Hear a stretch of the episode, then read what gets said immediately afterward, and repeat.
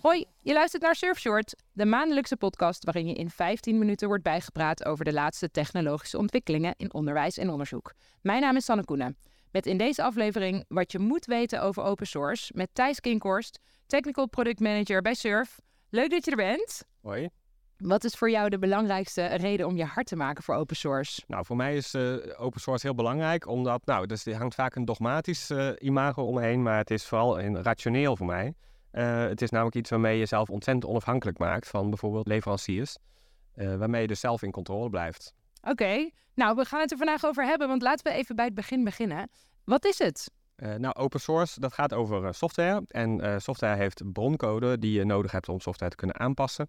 Nou, en uh, bij open source heb je, krijg je als gebruiker van de software ook de beschikking over de broncode van die software, zodat je aanpassingen zou kunnen maken aan de software. Uh, en dat is bij uh, closed source software, vroeger de standaard, niet, niet gebruikelijk. dan krijg je de software zoals die is en dan kun je hem alleen maar gebruiken zoals die is. Maakt dat het niet ook soms ingewikkeld? Ja, dat imago heeft het wel, dat het ingewikkeld is of dat je zelf veel technische kennis voor nodig zou hebben. En uh, natuurlijk op een bepaalde manier is dat zo. Je moet, als je echt een aan, aanpassing wil maken, heb je veel uh, kennis voor nodig. En moet je programmeur zijn. Um, maar dat betekent niet, denk ik, dat het uh, niet interessant is, ook als je die kennis niet hebt. Omdat je bijvoorbeeld als opdrachtgever nog steeds heel erg de mogelijkheid behoudt om, om dat te doen. En dat betekent niet per se dat je alles zelf hoeft te doen. Terwijl bij closed source software uh, bestaat de mogelijkheid gewoon helemaal niet. Dan is het gewoon de leverancier is de leverancier. En alles wat die leverancier zegt uh, of doet, daar, uh, daar heb je het mee te doen. En met open source heb je zelf de keus om nou, bijvoorbeeld naar een andere, een, andere leverancier te gaan die jou helpt met die open source. Dus het is niet zo dat je met open source helemaal op jezelf aangewezen bent. Je, er zijn meerdere leveranciers die ook kunnen helpen met open source of kunnen hosten. Uh, maar je zit niet aan ze vast. Ja, en heb je, kun je een voorbeeld geven van een situatie waarin er sprake was van, van een gesloten uh, uh, situatie en de, je dacht, nou, als het nou open was geweest, dan was dat allemaal makkelijker gegaan? Um, nou, wat we laatst in onze community nog gezien hebben, is, is dat Oracle met het product Java, hè, de, waarin veel programma's ook weer gemaakt zijn, opeens de licentievoorwaarden enorm heeft aangepast, waardoor het als je iemand binnen de instelling Java gebruikt, uh, voor de hele instelling alle gebruikers een licentie afgenomen moet worden, wat dus enorm in de kosten zou lopen. Nou, gelukkig is er voor Java ook een open source alternatief beschikbaar, wat we onder andere bij Surf ook gebruiken. waardoor wij eigenlijk gewoon konden zeggen, nou, we gebruiken het open source alternatief hiervoor. en dan zijn we niet gebonden aan een vendor die opeens eigenlijk de prijzen verhoogt. Take it or leave it. Ja. Maar dat is echt, nou, dan hebben we een reëel alternatief dat we kunnen gebruiken, zodat we ja, toch onze software kunnen blijven draaien zoals we willen, zonder dat het, de prijs ja, zo duur wordt dat we het gewoon niet meer kunnen betalen. Ja, is dat ook een beetje wat bedoeld wordt met vendor lock-in? Ja, het heeft heel, wat mij betreft heel veel te maken met vendor lock-in. Uh, vendor lock-in zit natuurlijk al meer vast, maar ook onder andere het feit dat je met open source zit je eigenlijk per definitie niet aan vendor lock-in, omdat je eigenlijk over alle middelen beschikt om ergens anders heen te gaan.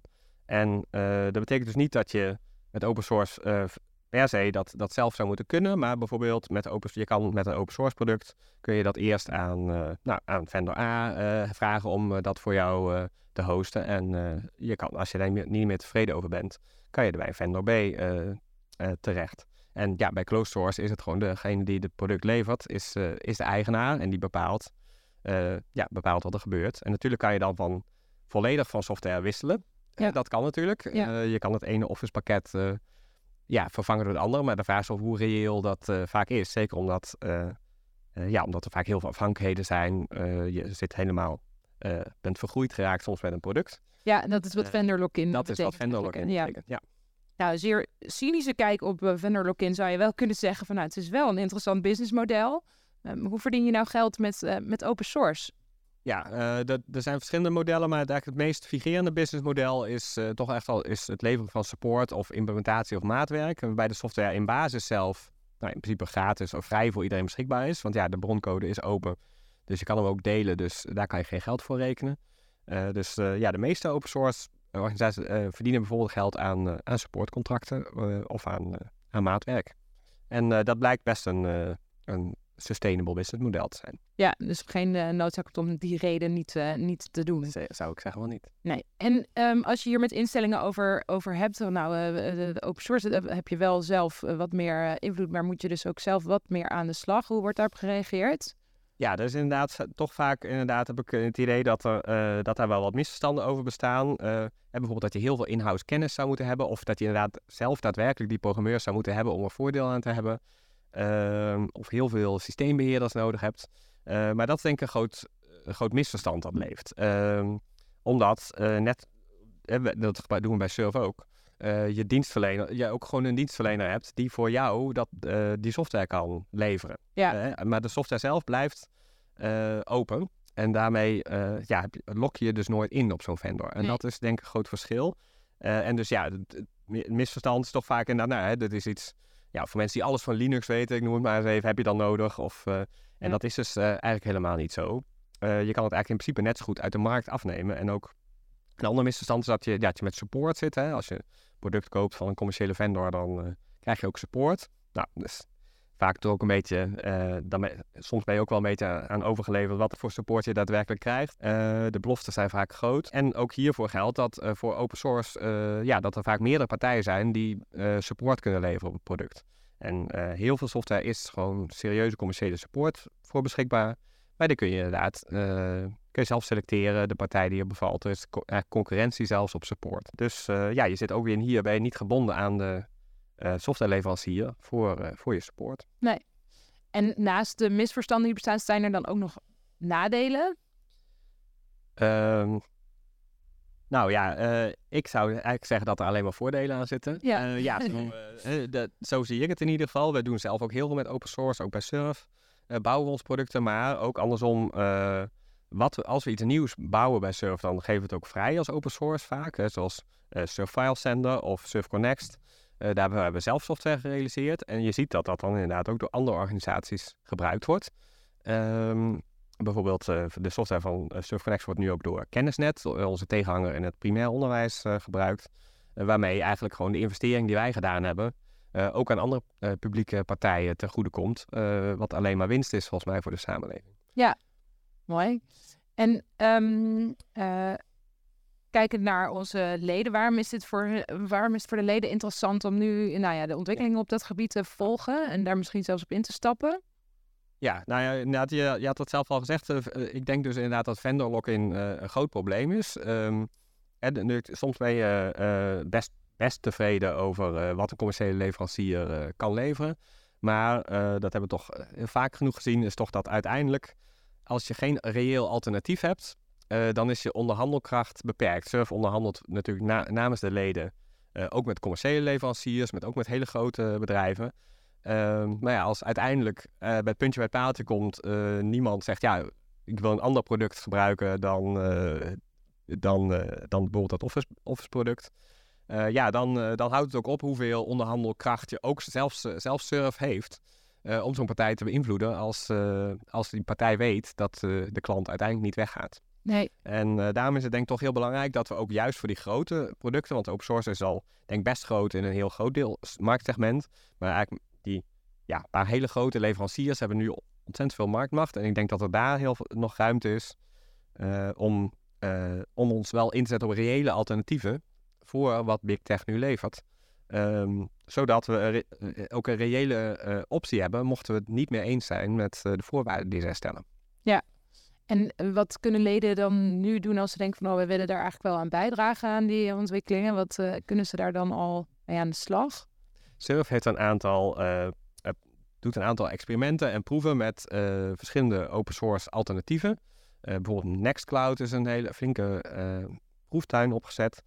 om te kijken of dat nou een reëel alternatief kan vormen. Nou, ik zou alle instellingen ook echt wel uitnodigen. Want bij dit soort proeven doe ik vooral mee. Om, zodat we samen kunnen uitvinden wat reële alternatieven zijn voor, voor vendor lock-in. en dat we met z'n allen, we hebben best wel veel uiteindelijk hebben, hebben onze instellingen gezamenlijk best wel veel inkoopkracht. Of uh, uh, dat ze uh, gezamenlijk kunnen kijken of ze iets tegenwicht kunnen bieden aan die grote partijen. Ja. En dat doe je eigenlijk uiteindelijk ook door reële alternatieven te verkennen. Ja. Oké, okay, en um, Uh, hoe, als je dan even een kijkje in de toekomst uh, doet, uh, hoe reëel is het om echt een, een, een alternatief te bieden voor bijvoorbeeld Microsoft Office? Ja, dat is, dat, inderdaad, dat is een goede vraag. Hè. Het lijkt zo dat dat een gegeven is. Nou, we hebben in het verleden ook wel gezien natuurlijk dat eigenlijk in de IT dat uiteindelijk niets echt een gegeven is. Dat uiteindelijk toch altijd weer een nieuwe partij komt of een nieuwe of dingen verschuiven. Ja.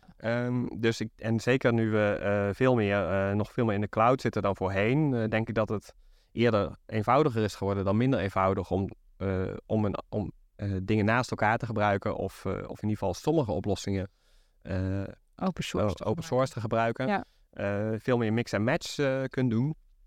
Waardoor je denk ik in ieder geval realistisch is, omdat je niet in één keer een met een grote klapper al het oude de deur uit hoeft te doen en een nieuwe te doen. Maar dat je stappen kunt zetten om dingen uh, open source software gebruik te nemen, zodat je zelf meer in control bent uh, dan daarvoor. En dan hopelijk samen stappen zetten om, om onze onafhankelijkheid als sector te waarborgen. Ja, mooi. Dat klinkt in ieder geval positief. Dus eigenlijk meer um, door, door de situatie met de cloud verwacht je eigenlijk dat het makkelijker wordt om, om echt open source de dingen te gebruiken die je graag wil op de manier die je dat graag ja, wil. Ja, ik denk dat er veel meer dan, uh, ik denk dat er meer dan in het verleden uh, is, het, is het makkelijker geworden om, uh, om meerdere dingen naast elkaar te hebben voor verschillende toepassingen of verschillende toepassingsgebieden.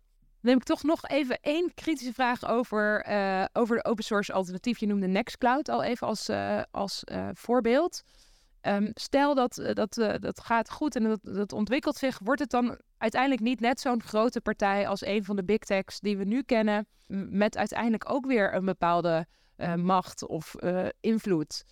Hoe kijk je daarnaar? Ja, zeker. Het is zeker zo, denk ik, dat als welke partij dan ook te groot wordt, die op een gegeven moment macht verzamelt. Maar toch blijft het bij open source zo dat ultimo is het mogelijk om af, af te splitsen, om het zelf te doen, om een andere partij te vinden omdat er uiteindelijk ben je zelf eigenaar ook van de broncode en dus van het hele platform. Uh, dus ja, na hoe groter ze worden, als ze heel groot worden, wordt dat wel moeilijker. Uh, dus daarom is het ook zeker goed zijn uh, als er meerdere competitors waren, meerdere concurrenten waren naast elkaar. En kijk, open source zit wat dat betreft ook heel dicht bij open protocollen. Hè, want je zei al, vendor lock-in is natuurlijk een belangrijk aspect hieraan. Um, dus het gaat eigenlijk niet alleen om de broncode, maar ook inderdaad dat die, en dat, dat gaat bij open source heel vaak hand in hand, is dat het ondersteuning biedt voor open protocollen. Met SurfConnect hebben we bijvoorbeeld, werken we alleen maar met open protocollen. En dat betekent dat je inderdaad je Microsoft uh, Office omgeving erop aan kan aansluiten. Maar ook, en een aantal van onze instellingen hebben ook hebben andere vendors gekozen om aan te sluiten op SurfConnect. En dat kan. En zo behoud je de flexibiliteit ook als instelling. Nou, dan zou je dus kunnen wisselen van, van software. En bij open source is het mooie eigenlijk dat die eigenlijk hand in hand gaat met open protocollen. Zodat je het wisselen van zeg maar, wie nou daadwerkelijk de aanbieder is of welke implementatie je gebruikt, uh, eigenlijk altijd mogelijk is. Ja, oké, okay, dus dat, dat risico is, is niet groot, zou je zeggen. Nee, ik denk dat dat risico klein is. Oké. Okay. Nou, duidelijk. Nou, dat is een, een, een goede oproep aan, aan de leden om vooral te gaan kijken wat er al kan. en daar ook mee aan de slag te gaan. Dan komen we al bij de laatste vraag. Um, heb jij onlangs zelf een uh, goed artikel, een, een uh, mooi podcast of een, of een video uh, tot je genomen over dit onderwerp? Vind ik, nou, als je er meer over wil weten, dan is dat wel een goede om, om te bekijken of te beluisteren of te lezen. Ja, zeker. Nou, dat gaat natuurlijk inderdaad, ik, ik had het al even over dat open source ook erg hand in hand gaat met open protocollen. En dat sluit erg goed aan, denk ik, op een, een video van Surf. die laatste verschenen is, die heet Digitale Identiteit hoe houden we zelf de controle? En dat gaat dan ook echt inderdaad over uh, waarom, uh, waarom het belangrijk is dat we dit niet aan één uh, marktpartij, juist ook bijvoorbeeld, dit gaat dan over digitale identiteit, waarom we die niet aan één marktpartij moeten toevertrouwen, maar zorgen dat wij zelf via Surf als instellingen hier controle houden. Het is een heel, heel goede, duidelijke uitleg over waarom dat zo belangrijk is. En dat is, ja, sluit denken weer stap, ook, ook een manier om ja, om de afhankelijkheid van specifieke leveranciers gezamenlijk verder te verkleinen. Dankjewel voor je uitleg. Graag gedaan. Wil je nou meer weten over open source? Kijk op Surf.nl of volg de tip van Thijs. Je vindt hem in de show notes. Vond je dit een interessante aflevering? Deel het dan in je netwerk en abonneer je op ons kanaal. Dit is een productie van SURF, de samenwerkingsorganisatie op het gebied van digitalisering in onderwijs en onderzoek in Nederland. Deze podcast werd gemaakt door Philip Stijn, Eva van Dam, Jan Michielsen en Sanne Koenen. Thank